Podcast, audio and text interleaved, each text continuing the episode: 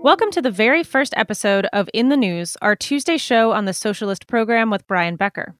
This is an in depth look at the biggest stories in the news right now, today, and this week. We look beyond the headlines and expose the distortions in the corporate owned media. We need a new system. We need a new society. We need to demand that which may have sounded impossible even a few weeks ago, but is not only realizable, but an imperative necessity.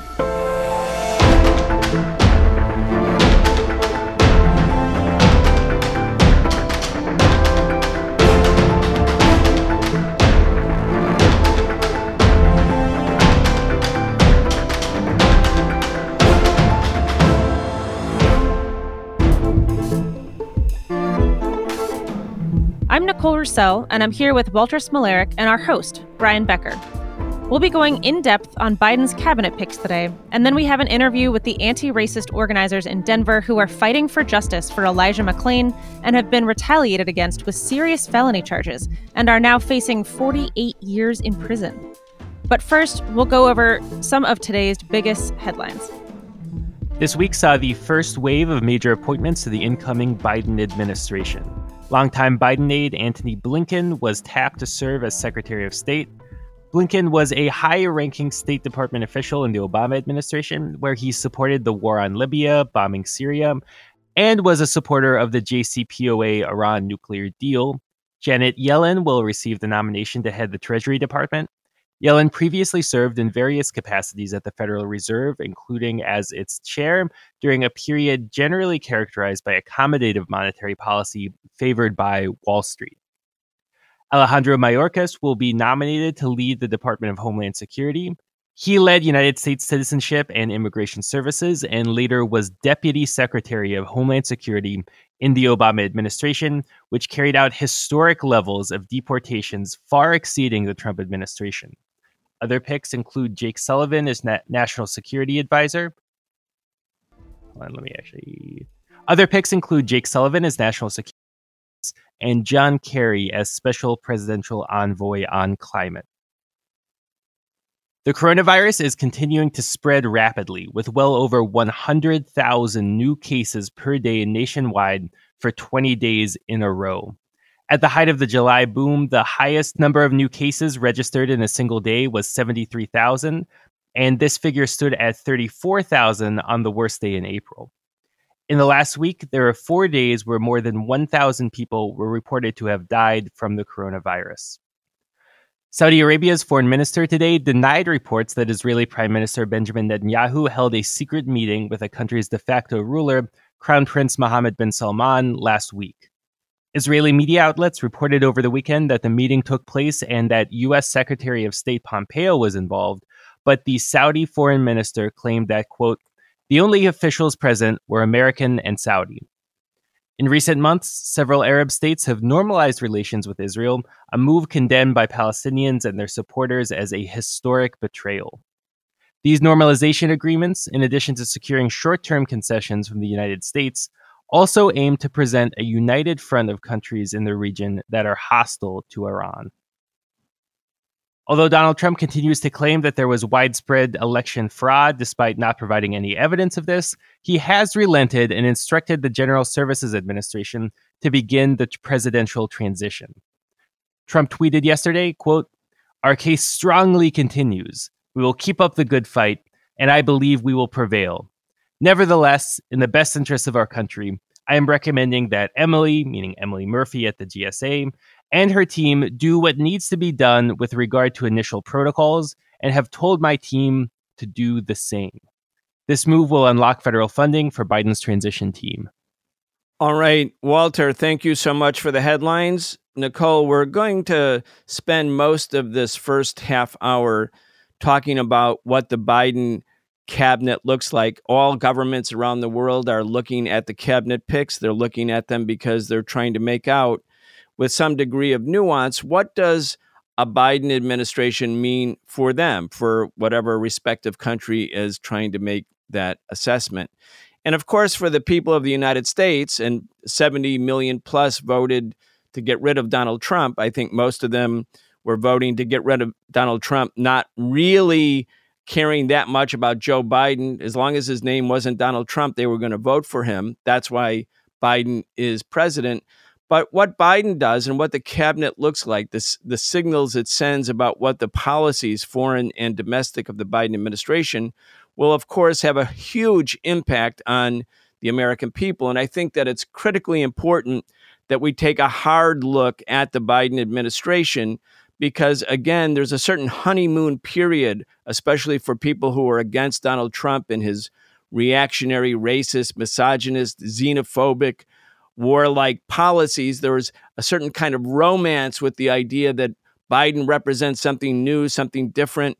And as a consequence, the great nightmare of Donald Trump will have come to an end and a new ro- rosy dawn will open for the United States. And we want to take a hard look because, in fact, there should be no honeymoon period for this very hard right, pro Wall Street, pro Pentagon, pro war administration. And when I say all of those uh, characterizations, I also should include that it's a racist administration, that it's pro police, it's against uh, reform to stop the epidemic of killings of black and brown people in America.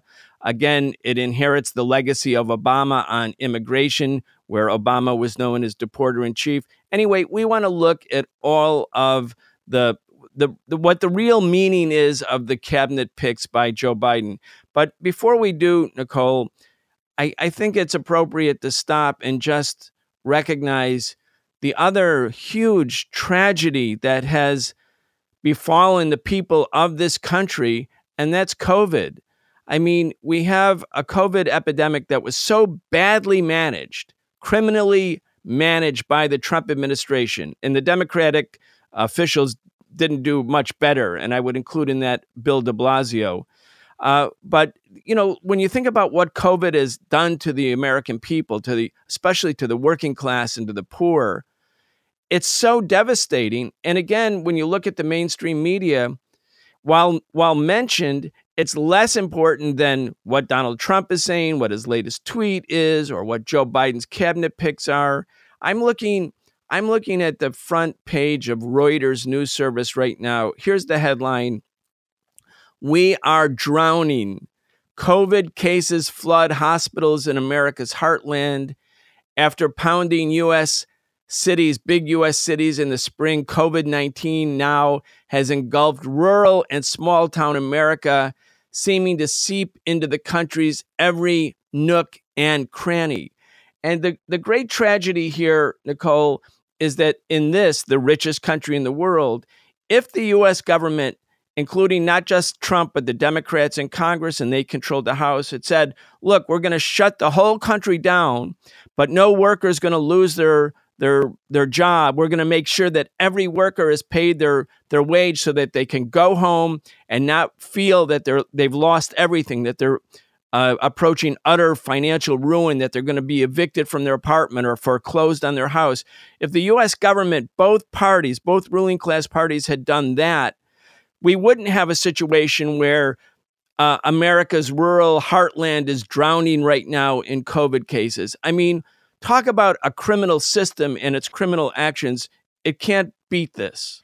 It can't. And what's even more frustrating is, and frankly, you know, criminal is as we're moving now into holiday season, this, you know, this season where families get together, where people actually are able to, even under capitalism, take a short break and actually reconnect with family and friends. What you're seeing now from administrations of both parties of of localities, of states, of people across officials across the country, you're seeing this essentially passing the buck continue where these officials are saying, don't see family, don't see anyone, make sure that you stay indoors, don't call anyone, don't do anything. When this is not, I mean, we should be cautious. We should wear masks. We should socially distance. We should be taking precautions but there's not testing available for people to try to mitigate risks. The reality is that humans are social and we need to be able to see people. And, you know, there's one article that I found talking a little bit about this, and one epidemiologist, Ellie Murray, said about uh, political leaders Quote, it seems like they're passing off the responsibility for controlling the outbreak to individuals and individual choices. A pandemic is more a failure of the system than the failure of individual choices, unquote. The biggest risks and the biggest outbreaks are still in nursing homes, in prisons, in these in restaurants. There's still indoor dining allowed in some places and yet I'm not allowed to go outside for a walk even with a mask on in certain places. This is completely you know, just like what this epidemiologist says, this is a failure of the system and this is a failure of this administration and so many administrations on the state and local level as well. And, and here's another aspect of it. I mean, since the pandemic began at the beginning of this year, it appears that the United States has constructed no additional health infrastructure. I mean, there are uh, hospitals, especially in the Midwest, that are running out of beds or are completely out of beds in their uh, intensive care units to handle the influx, massive influx of new coronavirus cases that they have to deal with. Uh, there's short staffing um, in addition to there just being a, a, shortage in general of trained health professionals because of the long term neglect of the medical system, uh, the economic crisis has actually led to mass layoffs, shockingly, in the healthcare sector. Uh, and the government has done essentially nothing uh, to build new hospitals, new medical facilities, train new people to work in those facilities. Uh, you see, you know, in, in other countries, like in China, for instance, you know, they constructed new field hospitals in literally a matter of days.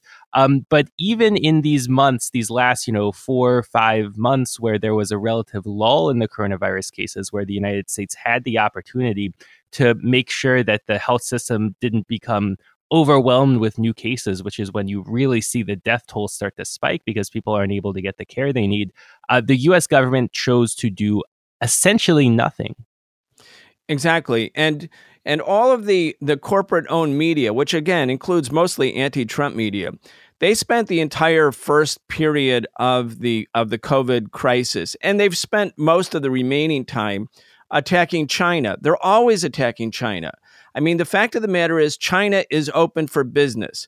The people in Hubei province, a province of 70 million, a province that was entirely shut down by the Chinese government, and that was labeled by the U.S. media as a as a sign of totalitarianism and authoritarianism and the rule of communists and the negation of democracy and the negation of free speech and individual rights. The people in Wuhan today, everybody in Hubei province, Wuhan is the, the center of it.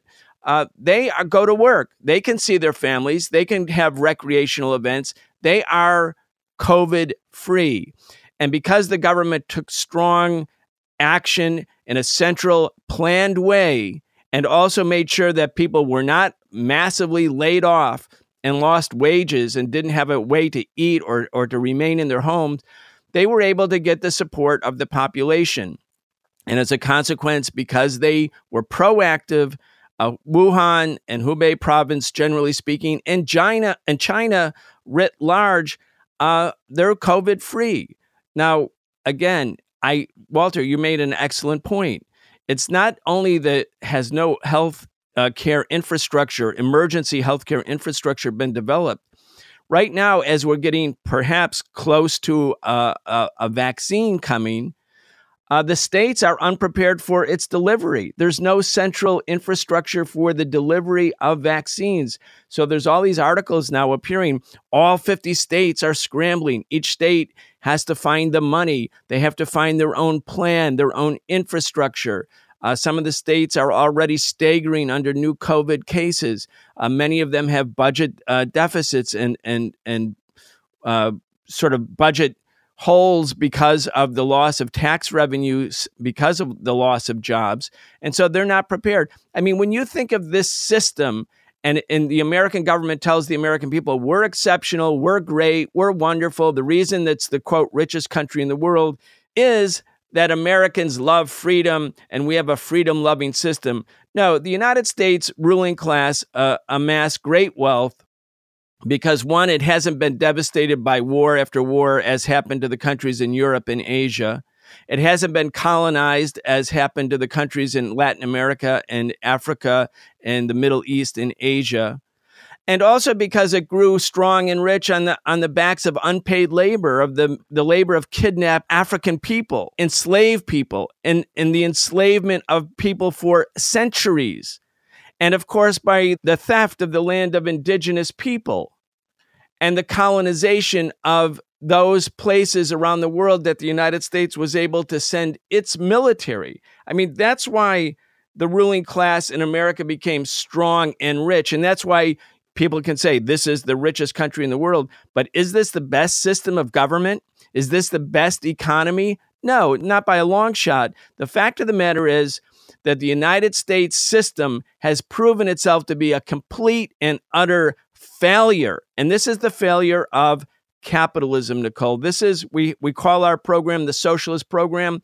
We're trying to you know, bring a socialist perspective to the news of the world, to the struggles that people are engaged in around the world, and also to provide a definition to socialism and to also understand that there must be an alternative to the current system, the political and economic system, the social order, capitalism. There has to be an alternative. And what we're suggesting, well, we're demanding, is that that social order is socialism. But first, let's just talk again, and then we're going to go to the Biden cabinet. To when you think back to the past seven months, what's happened? COVID 19, a mass uprising against racism, met with ferocious repression by the state. Uh, and then you have millions of people who are still suffering, long, long, long food lines in, in places all over the country. Uh, it's an amazing demonstration of a system that doesn't work. It is exactly that, Brian. And that is why I was so dismayed and so taken aback and shocked to read yesterday an article in the Washington Post entitled Washington's establishment hopes a Biden presidency will make schmoozing great again. It starts off Washington is exhausted, Washington is optimistic, Washington is desperate for change. It goes on to say, at the center of this hope is President elect Biden, moderate by nature, attuned to the rhythms of the town, eager to bring people back together. The Bidens, quote, know how to get around Washington, how to be a part of the establishment, how to make it work for them in their everyday lives, unquote, says an influential Republican hostess who, like many of the city's social leaders, spoke on the condition of anonymity to speak frankly without retribution. This article goes on to detail how everyone, quote unquote, everyone in Washington, the elites of, of Washington's host scene, are very excited to get Biden into the White House so they can go on having their their galas, their fundraising, their parties, their diplomatic state dinners.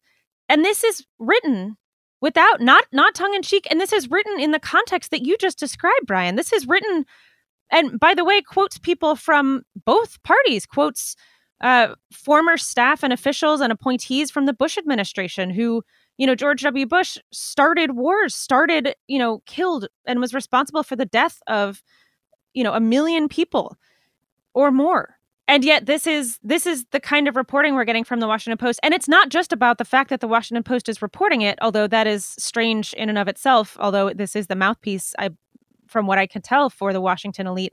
But it is uh, it is very true it seems that this is in fact how washington's quote unquote elite feels. When the last time i went for a bike ride i saw more and more homeless encampments popping up around the city when there were already so many. There are more empty housing units that are not filled, that are not in use. There's more of those than there are people who need homes. I mean, this is unconscionable and absolutely the effect of US capitalism. Nicole, I'm glad you you raised that. There's an article in today's Washington Post. The title is Biden's nominees have pushed policies that Trump used to fuel his rise. It's a fairly important and interesting article, not because well, you'd have to you have to parse the language. And in fact, I, I want to do that in this segment because I want to help our audience sort of understand what the what the post is actually saying. Because again, they're all written as puff pieces. They're written as propaganda. But to your point, in the in the more superficial but telling element of the article, uh, they describe this new group, uh, this new group of cabinet picks like this. Biden's picks are all known quantities whose nominations signal a return to a more predictable era of American policy. Mm, th- that would suggest war after war after war. I mean, if you're thinking about predictability. Uh, many of the picks have spent most of their adult lives in Washington, forging deep relationships with those who have done the same and finding familiarity in the think tank speaking tour circuit, in the cocktail party crowds, and in writing for wonky but influential publications. They all have long standing relationships with Republican lawmakers, which could smooth their confirmation hearings and open the possibility of some bipartisanship. And they have, and they are well known among NATO and Middle Eastern allies. Okay, I want to talk about this article. I mean, that sort of the first part, the superficial part, but it's it's telling because it shows, as you described, Nicole, that they're really they're all part of the same team. They're the the professional state. They're the ones who basically run the state apparatus. They are, if not the CEO, they're the deputy CEO of this or that department of the state apparatus. Now, the, the term deep state became very popular during the Trump era. Uh, we reject that concept. There is a deep state, but it, it, let's just call it the state. I mean, the state is a system of coercion. The state, state, no matter who's the government, uh, if you have a government and you have an army and you have an intelligence agency and you have prisons and if you have courts and those are managed regardless of who holds office at some particular moment in the continuum, that's an ongoing state and it has its own rhythm it has its own professional norms. It has its own world outlook. It has its own consensus positions. In the case of America, which beca- which not only has a ruling class, but it has a ruling class that has become the dominant ruling class, not simply for uh, the 50 states of the United States, but the dominant power globally. The state apparatus, the professional state, the so called deep state, it has a consensus position and a worked out system of norms and operations and strategies uh, with all of the attendant logistics, not only for the United States, but, but around the world. Now, what were the policies that uh, Trump used to fuel his rise, the policy that the Biden nominees had previously supported? I want to start with one. Normally, people start when they look at a cabinet and say, Does this mean we're going to go to war? Is this a war cabinet? And certainly with Antony Blinken and Michelle Flournoy, possibly as Secretary of Defense, and we're going to talk about both of them, one could certainly make the case that this is indeed a war cabinet. Although I think we want to get into some of the nuance here and some of the limitations and restrictions on the Biden administration, not because the individuals are peace loving, uh, and not because they're not pro war, but because there's a limitation on American power. We're going to talk about that. But I want to start with a different issue.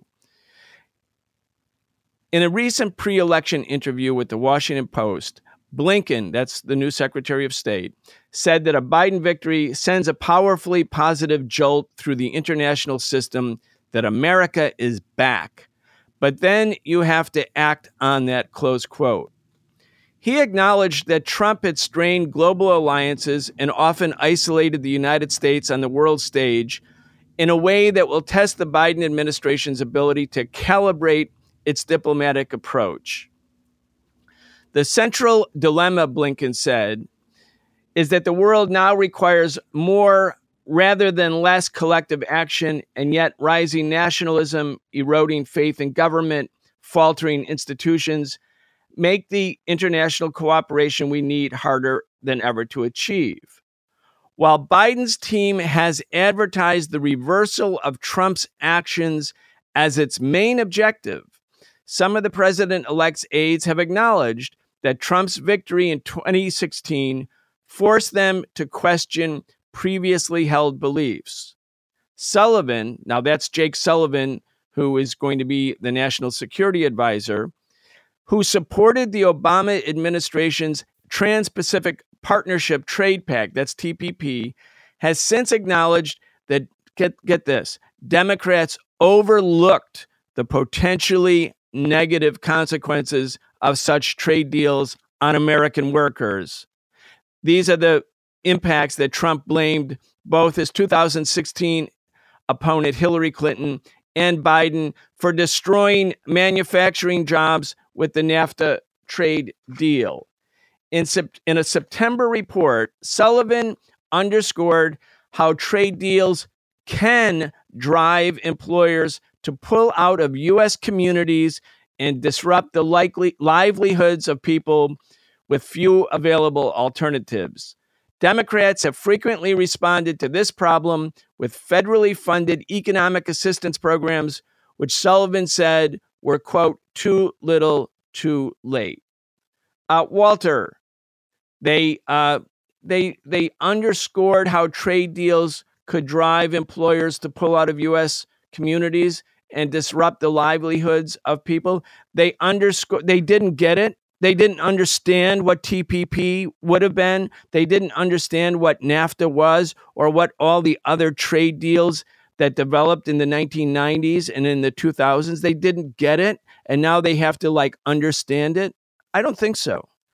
No, of course, that's completely ridiculous. All of these trade agreements, you know, popularly known as neoliberal trade agreements, right? Meaning that they favor big corporations and financial institutions over the working class has been a centerpiece of elite US economic strategy thinking for for decades. I mean, really since the 1973 economic crisis, this has been the way that US capitalism accumulates greater and greater and greater wealth is by uh, increasingly becoming internationalized. If a worker in the United States because of you know the uh, historic gains of the union movement, the labor movement, would need to be paid, say, $20 an hour to manufacture a product.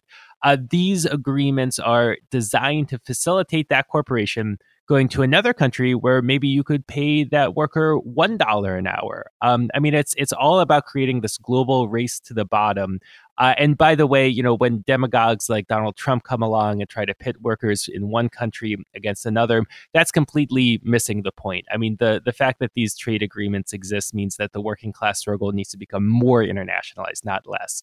But but that aside, I mean, clearly uh, the trade agreements create a race to the bottom, and they have all sorts of other provisions in there as well. So the the Trans-Pacific Partnership, in particular, strengthen something uh, to you know perhaps unprecedented levels if it was actually implemented. Uh, it's it's something called investor state dispute settlement, uh, and essentially what this means is that under these free trade agreements, NAFTA being one of them, the TPP being one that was proposed, but you know the United States didn't end up joining. There are these essentially secret courts that are set up um, that are staffed by uh, usually it's retired corporate lawyers. They're the quote unquote judges in these in these fake kangaroo courts. And if a big corporation who has the resources to do it doesn't like a regulation or doesn't like that uh, perhaps you know some of their company's assets were were nationalized, or if they don't like anything that a government does in the realm of economic policy, they can sue that government. They can take that government to court and say this is interfering with our profits or our potential future profits. Uh, we could make money if we were allowed to do X, Y, or Z terrible, exploitative, harmful thing, but the government won't let us. We're suing them. Uh, please, ex corporate lawyers, allow us to do it. That's that's the kind of uh, quote unquote legal system that these trade agreements set up. The TPP had had other terrible qualities as well. I mean, there was, uh, for instance, a giveaway to the farm, big pharmaceutical industry where they would be allowed to extend their exclusive patents on life saving medications beyond what they're already permitted to do there was a giveaway to the big banks because financial instruments were, uh, you know, if it was legal in one country, these exotic, weird, bizarre, uh, not understandable financial products would be legal in all other countries. So, yeah, I mean, it is a 100% corporate giveaway. I want to I want to jump back in here real quick. Uh, these secret courts under the, the investor dispute resolution mechanisms of free trade agreements means that corporate lawyers decide in secret whether or not a government could use labor regulations or environmental regulations or any other uh, government action that would be good for people but impede or limit profits or future profits on corporations the secret courts could overrule the government actions and the government or other entities in that country would have to pay the harmed corporation. Now, all of these free trade agreements, they're not free trade. It's not about free trade. Uh, free trade, by the way, you know, when you think to the transatlantic slave trade, that was also free trade. So people shouldn't put like a little halo over the term free trade, which America does. America, the American bourgeoisie equates free trade with freedom, where socialists would equate uh, freedom under the bourgeois system, whether it's free labor or free trade, free investment, is the right to freely exploit labor, which is what the real freedom is. Uh, but again, all of the language is more or less turned upside down. The free trade agreements are basically corporate trade agreements designed to knock down any pro worker, pro environmental regulation that any government in the world enacted to protect its own people, its own country, its own resources, its own sovereignty. Uh, I was in uh, I was in the southern part of Mexico uh, in the in January 1994. NAFTA was approved and became law, became U.S. law on January 1st, 1994. The Zapatistas had an armed uprising in the southern part of Mexico. And what the Zapatista uprising, the slogan that they used as the as the sort of point of mobilization was NAFTA would be a death sentence for the indigenous corn farmers and corn growing farmers in the southern part of Mexico because it would allow US agribusiness to come in and sell corn at a cheaper price than can be produced and sold by indigenous rural farmers. And they said it would drive those farmers and those communities into, into starvation. And in fact, that's precisely what happened. Uh, the, the American corn growers came in, undersold the rural, indigenous, peasant corn growers. They could sell their corn at a cheaper price. They drove them out of business. And then they raised the price of corn after they had destroyed the local uh, the business. At the same time, American auto factories were being shut down in, in Toledo in Flint, Michigan, in Detroit, in Midwestern, the so called Rust Belt. It became rusty uh, after the factories left that the industrial heartland of the United States to set up shop uh, all along the northern border between U.S. and Mexico, the northern I- inside of Mexico, where, as, as Walter said, workers were paid next to nothing by American wage standards. I mean, this wasn't a policy that these officials were unaware of.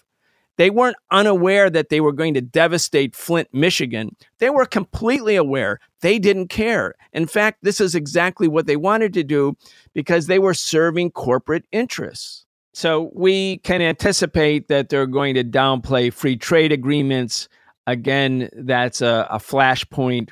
Uh, but let's talk about the rest of the cabinet and what at least at least what they've been saying in recent months when they were all auditioning for the job, when they were writing articles for Foreign Affairs or giving interviews with the Washington Post or the New York Times, they were all both auditioning for their new positions and at the same time signaling some of what the foreign policy team or the other cabinet positions uh, concepts are for domestic and foreign policy. Uh, most notably, Walter, uh, it's the big three it's the Secretary of State, Secretary of Defense, and the National Security Advisor, who constitute the most important positions for U.S. foreign policy. Uh, you know, that has been the case for a long time. Sometimes there was a strong Secretary of State and a weak National Security Advisor. Uh, etc. Sometimes those positions rotated. For instance, in, when Nixon was elected president in 1968, his national security advisor was Henry Kissinger. Uh, the Secretary of State was William Rogers. Kissinger, not Rogers, was the real chief diplomat and the architect of U.S. foreign policy strategy. Then, in the second Nixon term, Henry Kissinger became State Department uh, Secretary of State. So those kind of struggles or nuanced positions, who's more who's more powerful, et cetera, et cetera, that goes on inside of every administration. But Secretary of State, Secretary of Defense, national security advisor. Those are the key foreign policy positions. It's noteworthy, I think, that before the Secretary of Defense position has been announced, Antony Blinken has been chosen by Joe Biden, nominated by Joe Biden to be Secretary of State. That means Blinken is at the moment the central foreign policy person inside the Biden administration. Thus, let's take a little bit of a, a walk through history and see who Blinken is. Right. So Blinken is somebody who's been part of the foreign policy, imperialist foreign policy establishment for a very long time. He was the deputy secretary of state in the Obama administration. Uh, while he was in that role, he distinguished himself as a hardliner, a war hawk on several issues of uh, key importance, one being the bombing war against Libya, the, the destruction of Libyan society is what it ended up being. Uh, you know, Obama, President Obama, Robert Gates, who's the Secretary of Defense, uh, they were hesitant. They weren't sure about it. But Antony Blinken was part of the faction that pushed hard, insisted on a bombing war to destroy the government of Libya, which plunged the country into chaos. Blinken was also an advocate of military strikes against the Syrian government, a dramatic, what would have been a dramatic escalation of that conflict. Um, but I mean, we we have to take a holistic look at this too, because Blinken is also somebody who advocates what could be considered and and uh, you know may feel like a shift in tactics from what we got from Pompeo and Trump and other war hawks uh, over the last few years, like when when Bolton, for instance, was the national security advisor, because let me but walter let me let me jump in here. So uh, talk a little bit more. Uh, blinken uh, was in the obama administration at the same time as michelle flournoy. Then they went on to become uh, partners.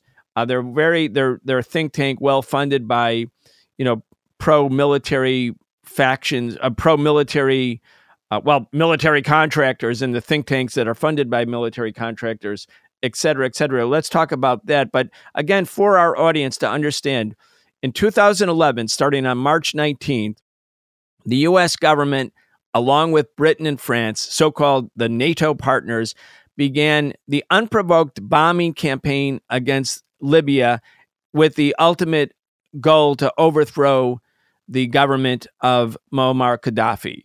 Libya is the African country with the largest oil reserves. Gaddafi had been an independent political force since having taken power in a coup or a revolution. He closed down British and American military bases in Libya. Uh, Reagan had tried to assassinate Gaddafi with uh, airstrikes in the mid 1980s. He did succeed in killing Gaddafi's adopted two year old a child, and many, many other civilians, but Gaddafi survived. So Blinken, Michelle Flournoy, and Hillary Clinton, who was then Secretary of State, they were the advocates for the war against Libya. Robert Gates, who was then Secretary of Defense, Obama, and Joe Biden were also hesitating and saying, well, wait, we don't have a big strategic interest. This is dangerous. We don't know if this should go forward. And then Blinken, Flournoy, and the Washington Post editorial a team, the neocon Washington Post editorial team, which started, you know, lashing Obama as the passive president. That was the lead editorial, the passive president, denouncing him for his passivity rather than taking action, which meant to go to war. The, the, then uh, Obama capitulated and they went to war against Libya. Then Blinken, when you're talking about the possible strike against Syria, there have been so many. I want to remind the audience what this really was. In August, John Kerry, who was Secretary of State under Obama, another super hawk, said that the Assad government in Syria had crossed the red line that Obama had established and used chemical weapons, which turned out, you know, to be a completely unproven assertion and that Obama must show strength and go to war against Syria. If he had gone to war, it wasn't just missile strikes, if he had gone to war in, against Syria, Syria, which has allies, especially in the Iranian government, would have fought back. It wasn't Libya. It was much stronger. It had the support of Russia. Uh, that would have been a major regional war. Blinken and Flournoy and Hillary Clinton and the Washington Post, that's what they wanted Obama was the restraint. And in fact, Biden joined them actually as a restraining force.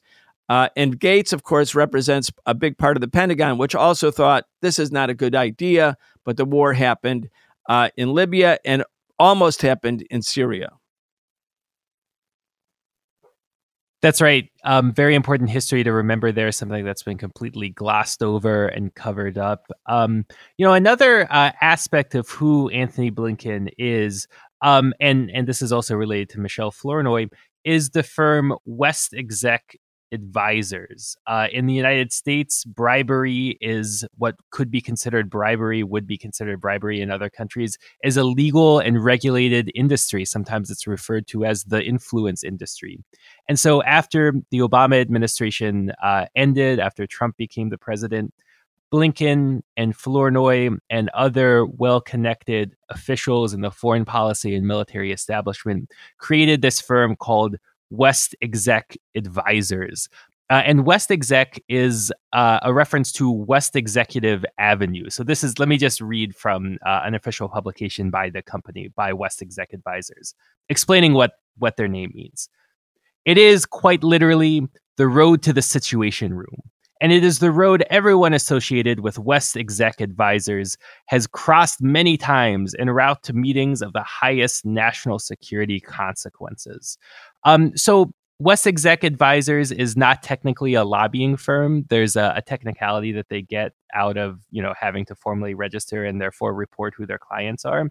So they have that going for them. Uh, but but obviously, as you can tell from that sentence, the purpose of this firm is to cash in on all of the connections that these very very influential people have in the military industrial complex and the foreign policy establishment. Um, it's it's really quite scummy and disgusting, and it also serves uh, apparently as as like this cabinet in waiting for the Biden administration because so many officials who are uh, in Blinken's case, you know, confirmed, in Flournoy's case, under serious consideration for top appointments, uh, come come from them is kind of like an incubator.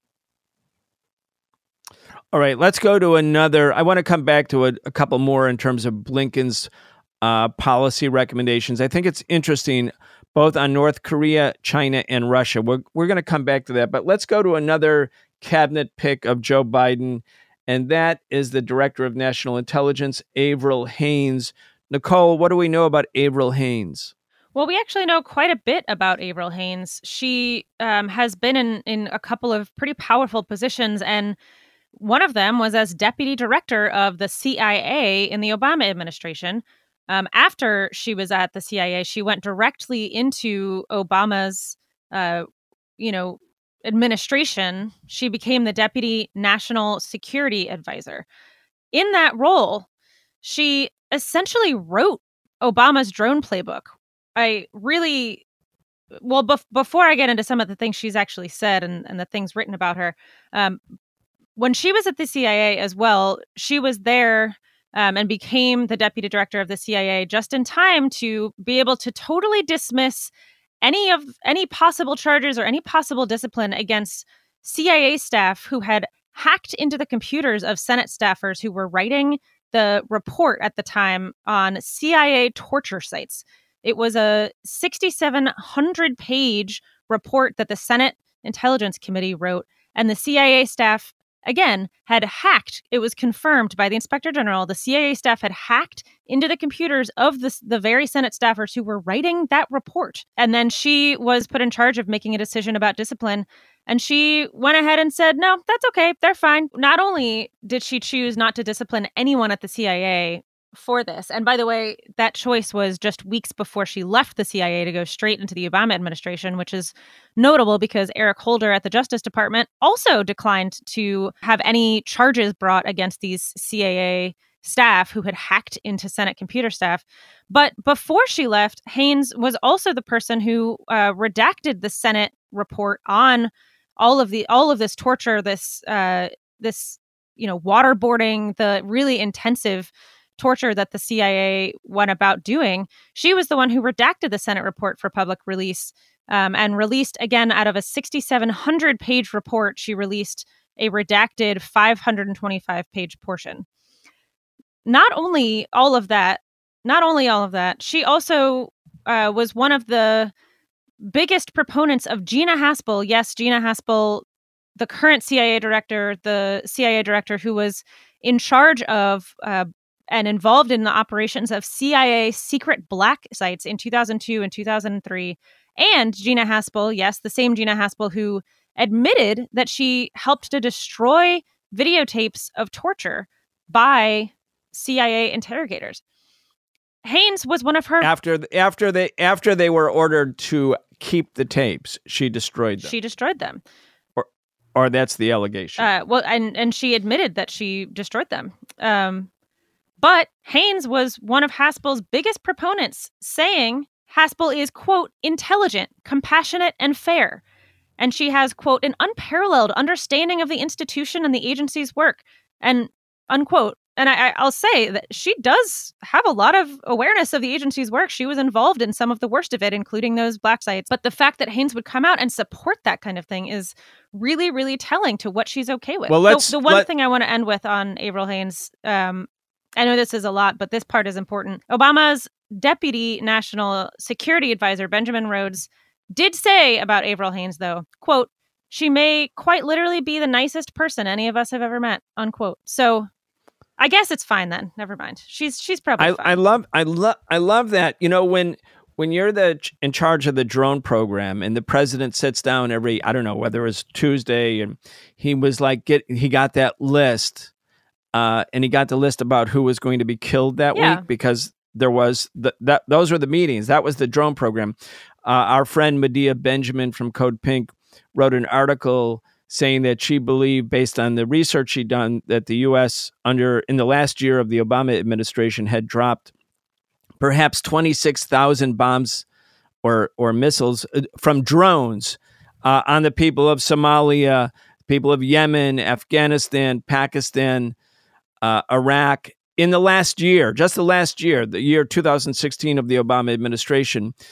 Anyway, I I think it's important for our audience to understand that the one of the chief architects of that plan, of that program, was a very, very, very nice person.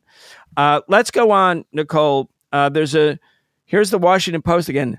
Biden also tapped Alejandro Mayorkas, who held several posts in the Obama administration as the nation's first Latino Homeland Security Secretary. Now, uh, what's what's what's he going to be doing in the Biden administration, and who is he? So Alejandro Mayorkas has been it will likely be the secretary of the Department of Homeland Security. Um, he was the deputy secretary of Homeland Security for the last four years of the Obama administration and was in the Obama administration as well um, for the first four years. So he was very much a part of the deportation machine that expelled historic numbers of people from this country. And a former acting director of ICE said about him, quote, he has strong law enforcement credentials and will hit the ground running. So I suspect that we can imagine there might be something similar, um, you know, from what we saw in the Obama administration here in the Biden administration. But the other really interesting thing about Mayorkas is that he was actually born in Cuba. Um, he was born to uh, a family that owned, his dad owned a factory that produced steel wool. And so you know, because he was a wealthy capitalist um, in Cuba when the the revolution happened, his family left. His family left and moved to Miami, but he actually did not grow up in Miami, which had a lot of and still does a lot of really really right wing, um, anti communist, anti Castro, um, you know, Cuban population there. He actually grew up in L.A. So when he was in the Obama administration, he went to Cuba, had a very very uh, welcome and warm visit, it seems possible actually that Cuba will be happy with him in the administration, don't you think? Well, let me let me yeah, I'm I'm glad you mentioned that. Um, because you know there are two two or three principal elements of the Obama administration's foreign policy achievements or things that they would consider signature achievements. One was the JCPOA, the Joint Comprehensive Plan of Action. That's the Iran nuclear arms deal that Trump destroyed when he came in. And the second was the process of, well, not, well, yeah, normalizing relations with Cuba It, it, the U.S. still imposed the blockade on Cuba, but in, in 2014, uh, the Cuban Five were released from prison, and the U.S. and Cuba exchanged embassies for the first time in 54 years. The U.S. opened an embassy in Havana, and Cuba opened an embassy in Washington. And of course, we know that Trump also has basically tried to shred and did shred a great deal of the initial steps towards normalization with Cuba, uh, just as he destroyed the JCPOA, uh, made travel harder, put all kinds of restrictions, basically depleted the U.S. embassy in Havana, expelled Cuban diplomats, et cetera, et cetera.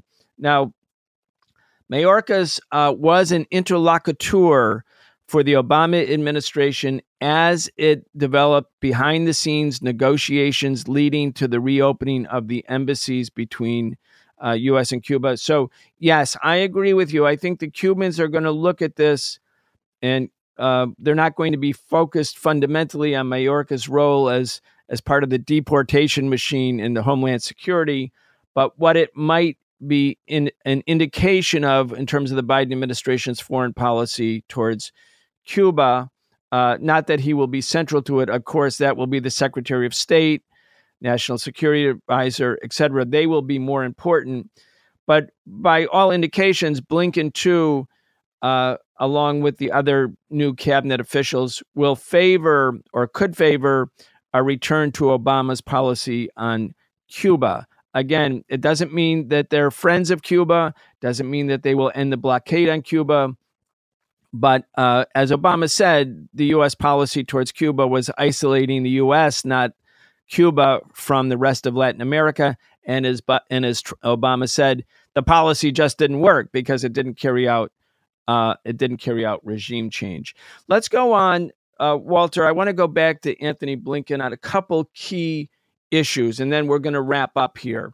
Uh, one is, and we have another segment of our interview, which I'm really anxious to do, which is with the the folks in Denver who are facing decades in prison uh, because they were leading peaceful protests uh, against the brutal police murder of Elijah McClain. Uh, I want to we want to get to that interview, but let's go back to Blinken because there are some clues in Blinken's comments in the past months about what the orientation of the Biden administration will be on China and North Korea and Russia. Will it represent something of a change or continuity from the Trump uh, from the Trump White House orientation? Let's first start on on China, uh, Walter. Right. So with China, I think there are some indications that the Biden administration, while pursuing the same fundamental policy framework, which is called great power competition, essentially this drive towards, uh, you know, global confrontation with both China and Russia, primarily China, that fundamental framework is going to remain in place. But under Blinken, the tactics used to pursue it may change. And so this is particularly true on, on one sort of big issue in US China relations called economic decoupling. Uh, the argument is basically that you know the United States and China's economies are so tightly interwoven uh, that that becomes a break on conflict between the two countries, and so the decoupling, the separation of those two economies, is a necessary prerequisite for you know truly all-out confrontation. Um, Blinken has gone on record saying that he's skeptical that he opposes decoupling the US and Chinese economies. And when you look at that from the perspective of the managers of US empire, it kind of it kind of makes sense. I mean, when the United States has economic relations with a country that can turn into political influence, the US can try to cultivate a pro US wing of the Chinese political and economic establishment. And it's also good for US businesses. I mean, that's why they keep pumping in billions and billions and billions of dollars of investment into China over the past, you know, 40 years or so. Um, so so this tariffs, the economic war, that might take a back seat to um, you know, neoliberal trade agreements like the Trans-Pacific Partnership. Um, on Russia, uh, Blinken is a big supporter of NATO, the NATO military alliance. The whole purpose of NATO has always been to prepare for war with Russia. Trump was criticized for being insufficiently supportive of NATO, and I think one of the big priorities for Blinken will be, uh, quote unquote, reassuring our NATO allies that the United States is committed to its traditional alliances that have allowed it to dominate the globe so thoroughly. Yeah. Uh, again, Blinken spoke before the U.S. Chamber of Commerce in September of this year. And he said, as you mentioned, trying to fully decouple, this is a quote, trying to fully decouple, as some have suggested, from China is unrealistic and ultimately counterproductive. Putting ourselves in a position of strength from which uh, he said what we the what an incoming Biden administration would do would be quote putting ourselves in a position of strength from which to engage China. Now, um, I want to I want to also read. I want to go back to that Washington Post article that I started with. Here's a quote from Blinken. By every metric, China's position is stronger and ours is weaker as a result of President Trump's leadership. His actions have helped advance most of China's strategic goals, weakening American alliances, withdrawing America from the world, and leaving a vacuum for China to fill, a green light to trample on human rights and democracy, debasing our own democracy by attacking it. And then get this I love this. Still, Blinken and others have suggested that the era of American interventionism is probably fading. And while he has robustly rejected Trump's America First philosophy, many in the foreign policy establishment are still grappling with what comes next. That's the post writer. Here's Blinken. The fact is, whatever tolerance most Americans had for the global role the United States embraced after World War II, it began to fade with the collapse of the Soviet Union and was shattered by the wars in Iraq and Afghanistan. Whoever wins office in 2020 will have a hard time bucking a trend that preceded Trump and will likely survive him. That's an editorial he wrote for the Post with uh, Robert Kagan, who is the godfather, the ideological godfather of neoconservatism, uh, which guided the George W. Bush, Dick Cheney wars of intervention uh, in Iraq, in Afghanistan, everywhere. Now, I'm I'm sorry. Whatever toler, this is the Post, what or Blinken, whatever tolerance most Americans had for the global role the United States embraced after World War II, it began to fade with the collapse of the Soviet Union and was shattered by the wars in Iraq and Afghanistan. This is propaganda, everybody. This is BS. Uh, fact of the matter is, the American people, I, I think they, I think they objected to the embrace of America's global role during World War II, because that same language, the euphemistic language, was used to invade Vietnam. And the war went on for 10 years, and 58,000 Americans died, and millions of Vietnamese died. And there was a political civil war virtually in the United States over the U.S. role in Vietnam. Uh, the Korean War, which is called uh, the Hidden War, the Forgotten War. I mean, Harry Truman left office in 1953 with a, an approval rating of 23%, because guess what? In spite of the witch hunt that drove the American anti war movement underground, uh, the American people opposed the Korean War. It wasn't just Iraq and Afghanistan. The American people haven't had a quote tolerance for intervention. The reason Blinken is saying that the era of interventionism might be ending is because America has been on the losing side. It lost in Afghanistan, everybody. It lost in Vietnam. It lost in, before that. It couldn't defeat the North Koreans. It tried to. It invaded North Korea and was driven back by the North Koreans and the Chinese. The U.S. lost in Vietnam. It lost in Afghanistan. The U.S. is preparing to leave Afghanistan, and there will be a Taliban government. The U.S. lost in Af- in, in Iraq. Uh, in spite of all of the predictions of Cheney and Rumsfeld and Bush, the fact of the matter is the Iraqis didn't run out and put flowers at the end of the barrels of the guns of American occupiers. They started to shoot them, and it only began to come to an end when the American government decided to pay resistance fighters not to shoot them. That's how the war came to an end, in essence. And, that led, of course, to the, the emergence ultimately of ISIS as well. I mean, one debacle after another. The fact of the matter is, while the U.S. has been engaged in losing war after war after war, uh, other countries have gotten back on their feet. That's how Russia got back on its feet. It wasn't the target for a little while of U.S. imperialism. The U.S. was bogged down in the Middle East. And in the case of China, China rose peacefully um, and economically because the U.S. was too bogged down in endless war in the Middle East to be able to uh, do what it normally does to a rising power, which is to try to crush it. And so that's why Obama in Australia in 2011 said the U.S. should pivot towards Asia. And that's why he had the JCPOA, the negotiated arms deal or arms agreement with Iran. The U.S. wanted to get out of having war after war after war, conflict after conflict in the Middle East to focus on a b- bigger geostrategic prize, and that would be China. Now, I want to end this segment, and we'll we'll do more in coming segments next week, in particular, on the emerging Biden administration. We'll talk about what its domestic policy looks like. But I want to go back to what Blinken said about North Korea. And this, I think, is extremely important. And I'm sure the North Koreans are paying careful attention to it. Uh, Blinken said Trump's approach towards North Korea had failed but he also said, quote, there was some merit in President Trump throwing the deck of cards up in the air and seeing what came of it.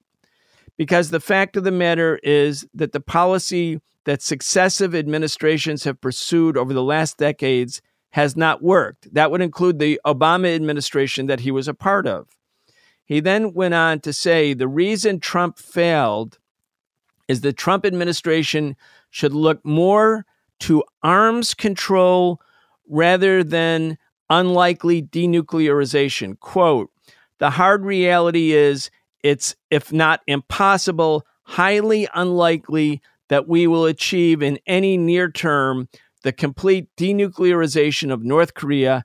I just don't see that as realistic in the near term.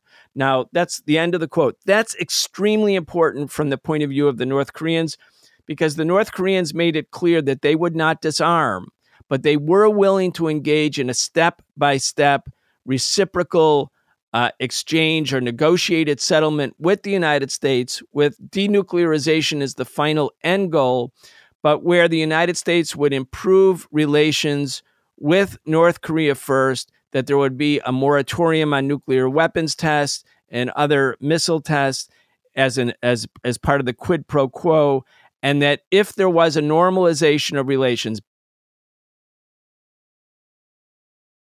then the other possible long term goals of denuclearization could be discussed. It appears from this comment that was made not so long ago by Blinken that at least Blinken is open to adopting the policy that Stephen Biegun, who was the advisor to Trump in the second and ultimately failed negotiations between U.S. and North Korea in Hanoi. Um, Biegun was representing that position within the foreign policy establishment that basically accepted North Korea's reciprocal step by step approach, as opposed to John Bolton and Pompeo, who convinced Trump, who actually was over his head, they convinced Trump at the last moment in Hanoi that he had to demand complete, full denuclearization uh, in order to even start to talk about the lifting of sanctions on North Korea. They knew North Korea would not accept that. They knew North Korea would walk away. North Korea did, in fact, walk away. That was when the, the negotiations between the U.S. and North Korea stopped. But the fact of the matter is, North Korea has not, as of yet, resumed nuclear weapons tests. Uh, that would mean that perhaps they're giving the Biden administration an opportunity to come in and and do what if if if Blinken is representing what the Biden uh, administration might be willing to do, re-enter these kind of negotiations with North Korea. I think the North Koreans would take that very, very seriously. So that's a story we're going to keep following.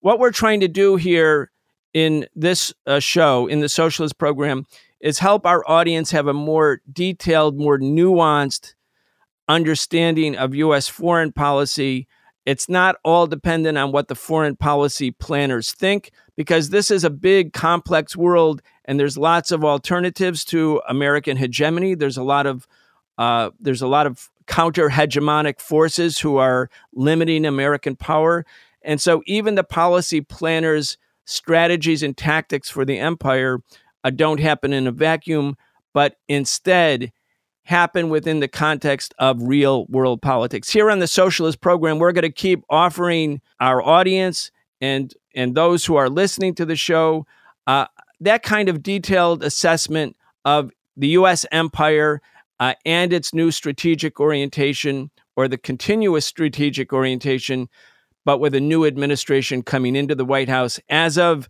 January 20th, 2021. Now we turn to the struggle for justice in Denver, Aurora, Colorado. On Saturday, November 21st, last weekend, hundreds of people marched to demand that the state attorney general's investigation seek an indictment for murder in the killing of Elijah McClain. This march specifically targeted Attorney General Phil Weiser the head of a state investigation launched by Colorado Governor Jared Polis in June. The issue is real accountability for the police who killed Elijah McClain. We're joined from Denver by Lillian House, Eliza Lucero, and Joel Northam.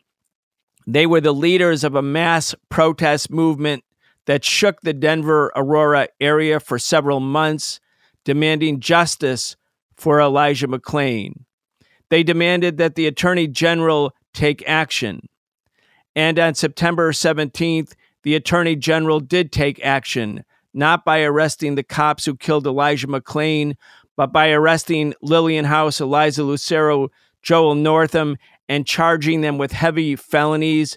They spent eight days in solitary confinement before seeing a judge. They now face decades in prison Others were also arrested. Lillian House, Eliza Lucero, Joel Northam, welcome. Uh, the three of you uh, have become, I don't, is it notorious or famous or infamous?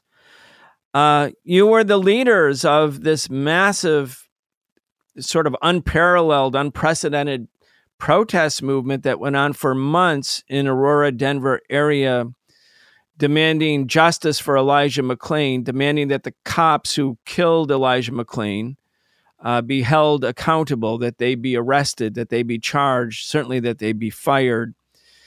You demanded that the district attorneys take action, and the district attorneys indeed did take action on September 17th of this year. Instead of arresting the cops who killed Elijah McClain, they arrested you while you were driving or raided your homes. They put you in jail. They held you there in solitary confinement virtually for eight days, and you are all facing serious felony charges. Uh, Lillian, I know you're facing as long as 48 years in prison. Joel, almost that long. Eliza, very serious felonies. Uh, certainly, I, I would have thought, and I think the this was the thinking of the DA, was that if you take the leaders of a mass peaceful protest movement and arrest them and put them in jail and hold them in solitary confinement and and and have them facing decades in prison well they're going to shut up. They're going to stop protesting. They're going to go away. They're going to have to minimally focus on their own defense. But uh, this last saturday you were in the streets once again again demanding justice. Talk about what happened. Lillian let's start with you. Yeah um so you know following the repressive arrests on movement leaders.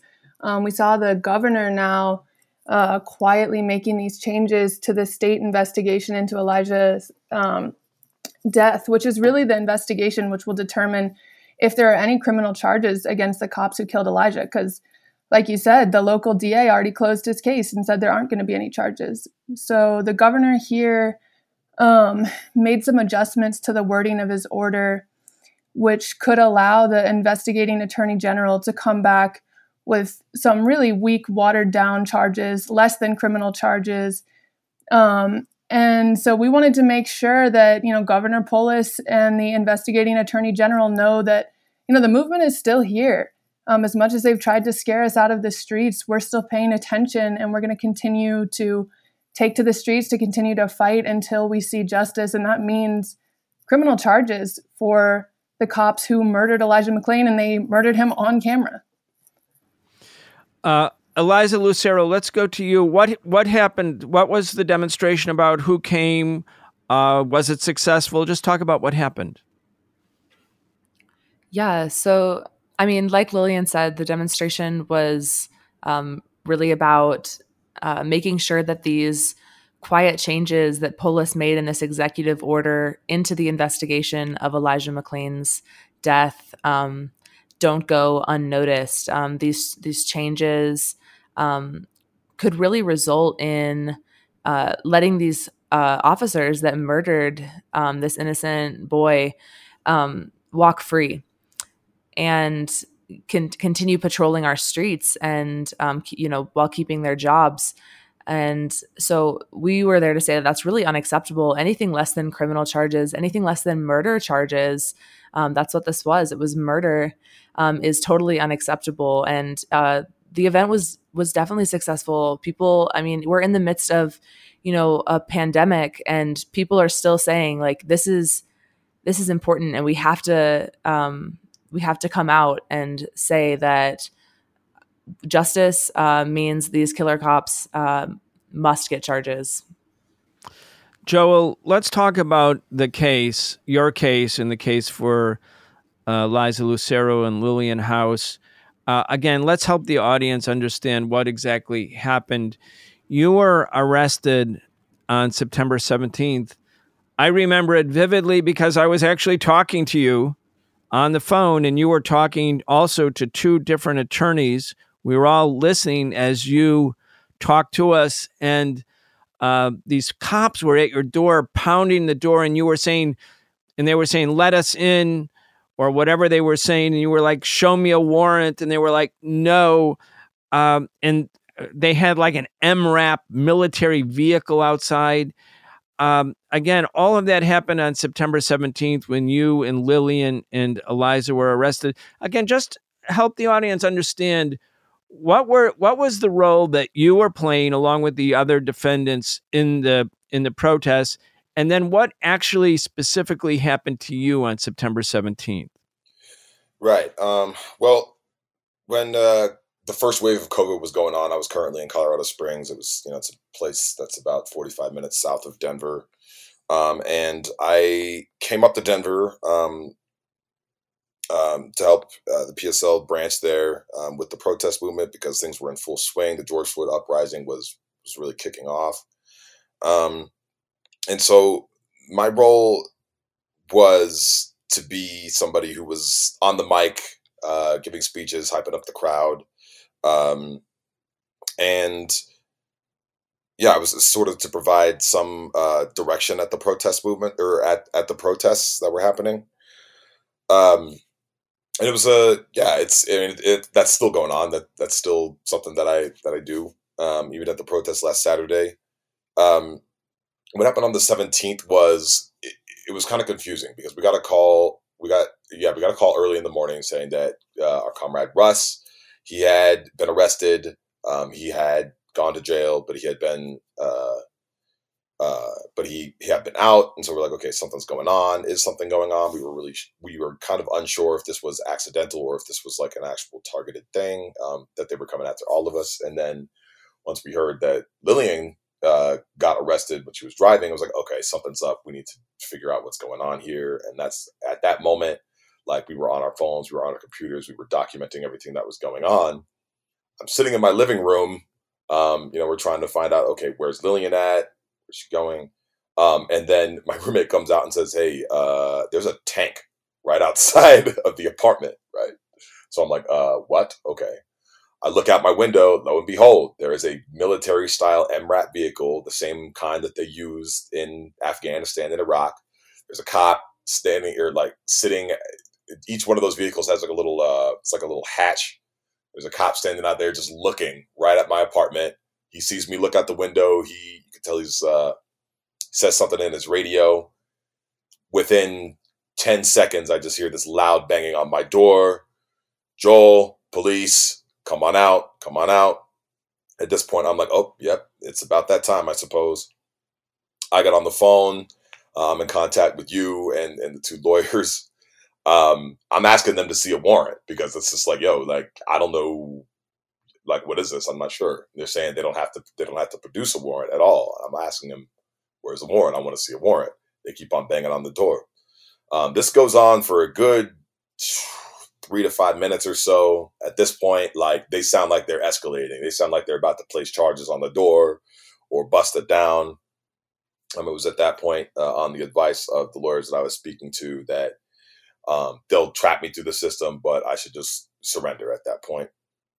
I surrender, come outside. They immediately take my phone. That was the first thing that they took. I did have a, a pattern passcode on it though, um, and I had shut it off. Uh, they were asking me questions. Hey, do you want to speak to a detective? What's going on? Like, do you want to let's you know Do you want to speak to a detective? Do you want to speak to a detective? They keep asking me that multiple times. And at this point, I'm saying, no, I don't want to speak to the detective. I reserve my right to be silent. And they're still like, okay, sure, but sure you don't want to speak to a detective? I'm like, yes, I'm sure I don't want to speak to a detective. They must have thought this is like my first rodeo or something, but I know not to talk to cops. So uh, at that point, they drag me out of the front of the apartment. All the neighbors are watching. They search me not once, but twice, um, throw me in a cop car, and then that's it. I spent the next eight days in jail. It's amazing, actually. I mean, the the law stipulates, uh, Lillian, that people have to come before a judge. You know, within it, it, differs in different locales, but certainly within 48 hours, you have to come before a judge, and you have to be able to hear your charges, face your accuser, have an arraignment, plead guilty or not guilty. Then, if there's a cash bail, that could be set, or you could be released on your own recognizance, et cetera, et cetera. Now, you, all of you were held, the three of you were held for eight days before coming before a judge. And this is in con- time of COVID. The jails are uh, under COVID restrictions. You're in virtual solitary confinement. Um, and during that eight days, I have to say, while the police were trying to scare you, intimidate you for the the you're all members of the Party for Socialism and Liberation, and uh, you were targeted because you were the leaders of these peaceful protests. While these these extraordinary sort of repression was being placed on you, uh, this massive response of support grew up. I mean, 15,000 people signed a petition a group called Trade Unionists for Justice in Denver was formed, and you know labor federations, including the Denver Area Labor Federation, but others too, signed on demanding that uh, charges be dropped. It what what it turned out, it seemed to me, was that as they were refusing to do what the law requires, which is to bring you before a judge, people people understood this to be a political prosecution and a political persecution against the leaders of a peaceful protest movement. And now there's both a national and I would say an international movement uh, demanding your freedom. And of course, you have a legal team, and you know things will go forward, etc. But I want to I want to talk about what its impact has been on on the movement in Denver and Aurora. Uh, it seems to me that there's been a lot of repression around the country. So many people have been arrested. Thousands have been arrested. Maybe not with as heavy charges as you, although in some cases maybe. Uh, but you know, while it had the effect of sort of disintegrating or at least setting back some of the local movements, it seems to me, from what I could see, your organizational capacity was such that it actually catalyzed uh, another layer of resistance. And in fact, uh, people were in the streets demanding your release in big demonstrations, even like a day or two after you were arrested on September 17th. Let's just talk about the dynamic of that. Yeah. Yeah, absolutely. I mean, I think that in a way, they kind of did us a favor by making this case just so nakedly political by charging us with such extreme charges dozens of felonies and misdemeanors for peaceful protests held, you know, across months across the summer.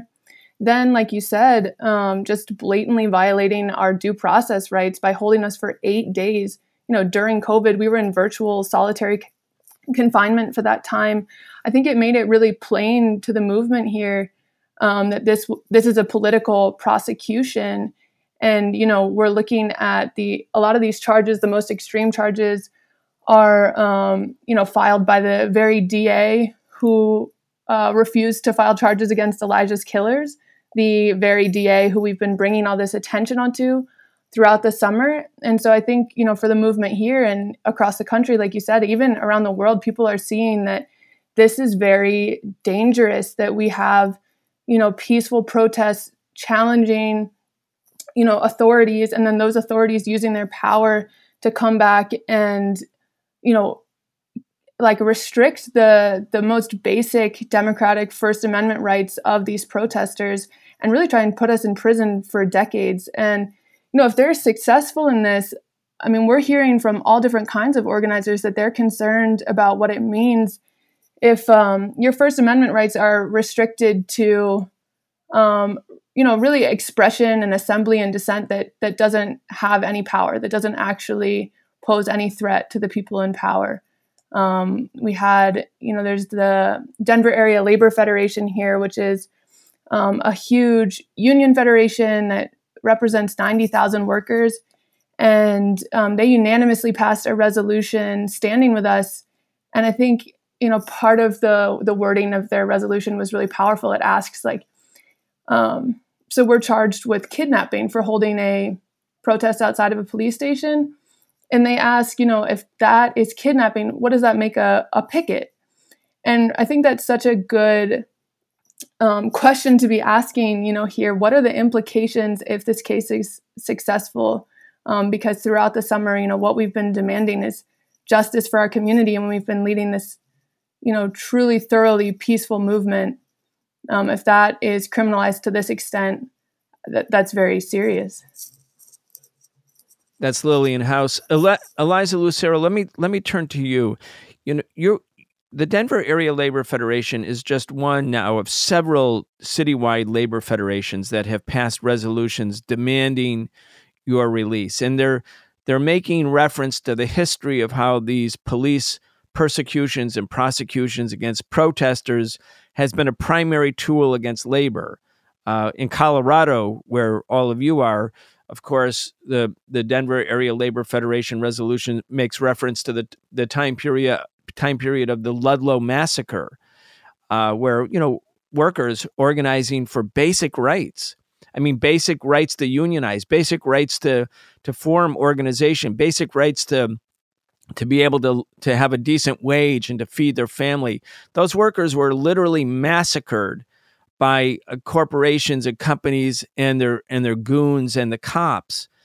And you know, the labor movement has the very very important slogan an injury to one is an injury to all, meaning that when one worker or one union or one group of protesters are targeted, it's an obligation to for everyone to rally together to to form a mutual defense because an injury to one is indeed an injury to all. If the if the oppressors uh, and those engaged in repression can succeed against one, it can go to the next one and the next one. Um, let's just talk about what it means from a working class point of view. You yourself are a worker. You're a, you're a, as I understand it, you're a a, a waiter, and um, the conditions for workers in Denver and conditions for workers around the country have become very hard. People have lost their jobs because of the mismanagement by the government of COVID 19, because the way the capitalist system is set up, that if a company goes out of business, the workers are basically well, you know, it's kind of tough luck. You're on your own. Or maybe, possibly, if you succeed, you can get unemployment insurance. But even with that, people don't aren't making the kind of money they made even six months ago, or they're completely unemployed. And it's I think it's so important because it seems to me that what's going to happen in the coming months, coming weeks, months, perhaps years, is intensifying struggles by working people for justice on many, many different layers, police brutality being one of them, but for wages and benefits and the right to unionize. And as a worker, just talk about what it means to you to have so much labor support, including the Denver Area Labor Federation. Having all this labor support around us has been incredible. I think that it really speaks to how like Lillian was saying, how blatantly political this attack really is. These labor federations and just everyone in the community that's been signing on in solidarity saying, you know, these charges are absolutely unjust and a violation of First Amendment rights. They these are people that necess- not weren't necessarily super political in the early months of uh, you know the BLM protests, but now seeing that First Amendment rights are being challenged, more and more people are are saying that's absolutely uh, unacceptable.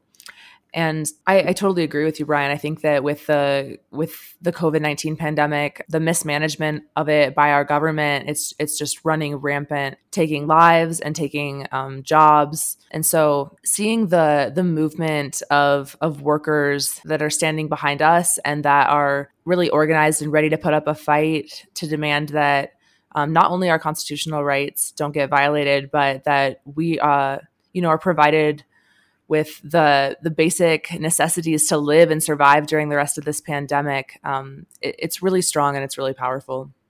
Yeah, I want to encourage our audience go to the website trade unionists for that's the numeral for justice.org trade unionists for justice uh, you can read the statement from the denver area labor federation and then just the list of signers uh, josh downey as you mentioned president of the denver area labor federation tiffany choi President, Denver Classroom Teachers Association, uh, Susan Solomon, President, United Educators of San Francisco. Uh, it just goes on and on and on. There's so much labor support, and of course, community support. And you know, Joel, let's let's go back to how it all started, and and again, the demonstration that you all had on Saturday. This started as a movement an elementary movement for justice because Elijah McClain was doing nothing he was committing no crime. He was grabbed by the police. He was brutalized by the police. They choked him. They had, you know, EMT people administer drugs to him. He died. He's 23 years old, minding his own business. An unarmed black man minding his own business. And you guys, all of you were demanding justice for Elijah and his family, that the police who killed him be held in, uh, to account. Now you have a situation where uh, Governor Jared Polis, the governor of Colorado, as you say in your Facebook message, and this is what prompted your demonstration, quietly loosened the scope of the investigation, meaning into the charges about or into the possible charges against the cops who killed Elijah to investigate for offenses, quote, not just criminal activity, close quote, related to Elijah's death, and as you say in your Facebook page, opening up the possibility for him to come back with watered down charges against the killers, like we saw in Breonna Taylor's case. Now, here you all are charged with kidnapping, these other felonies, facing literally decades in prison, almost a half a century in prison. And you're suggesting that the governor trying to get out from under the mass pressure that you helped create by this protest movement saying, yeah, we'll do something against the co- killer cops, but it won't be murder. It won't be, you know, either first degree or second degree murder. It could be doing something else. And you reference Breonna Taylor's case. I want to help the audience understand exactly what you mean because uh, the police officers were, I think, indicted in the Breonna Taylor's case, but not for shooting Breonna Taylor. Right. There was like um, there was this uh, popular tweet that went around. It was saying that something it was it said something along the lines of the cops were charged uh, and and indicted for the shots that missed, basically, um, with this whole wanton endangerment thing that they were that they were actually indicted for. Um, and so, like, just the fact that Jared Polis took time out of his day under cover of a Democratic Party election victory and under cover of the repression that's been going on against us um, under the sort of misappropriated belief that oh the movement has ebbed so much that we can start you know capitulating to some of the pressure of of the police unions and whatnot.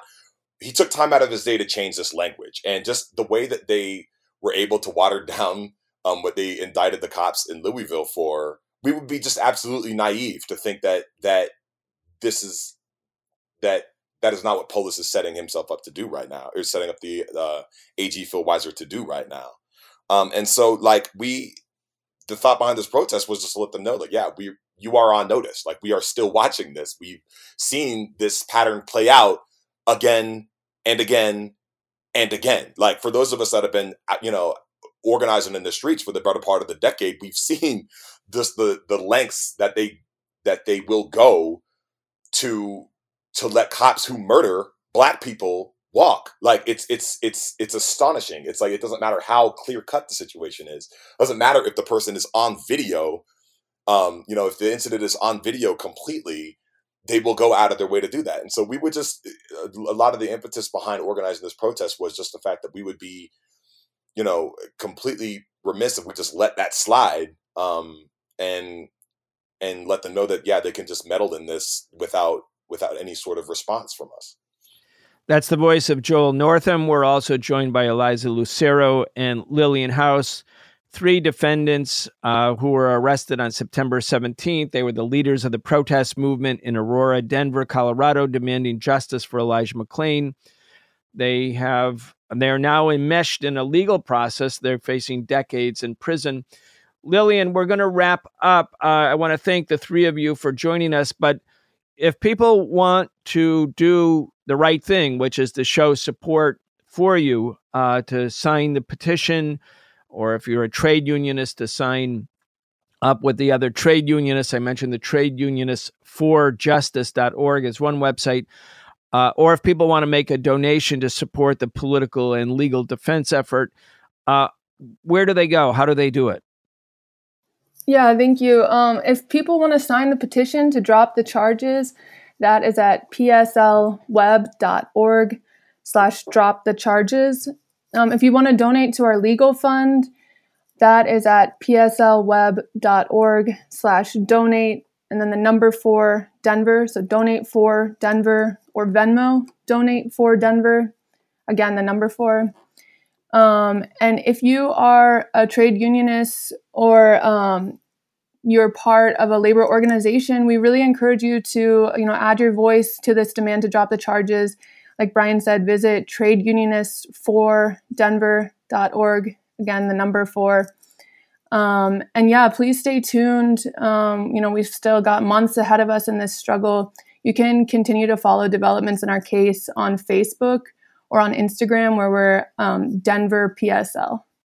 All right, very good. We will continue to follow this story and help all of you build defense. A critical case, an injury to one is indeed an injury to all. This is an epic free speech fight. We were joined by Lillian House, Eliza Lucero, and Joel Northam from Denver.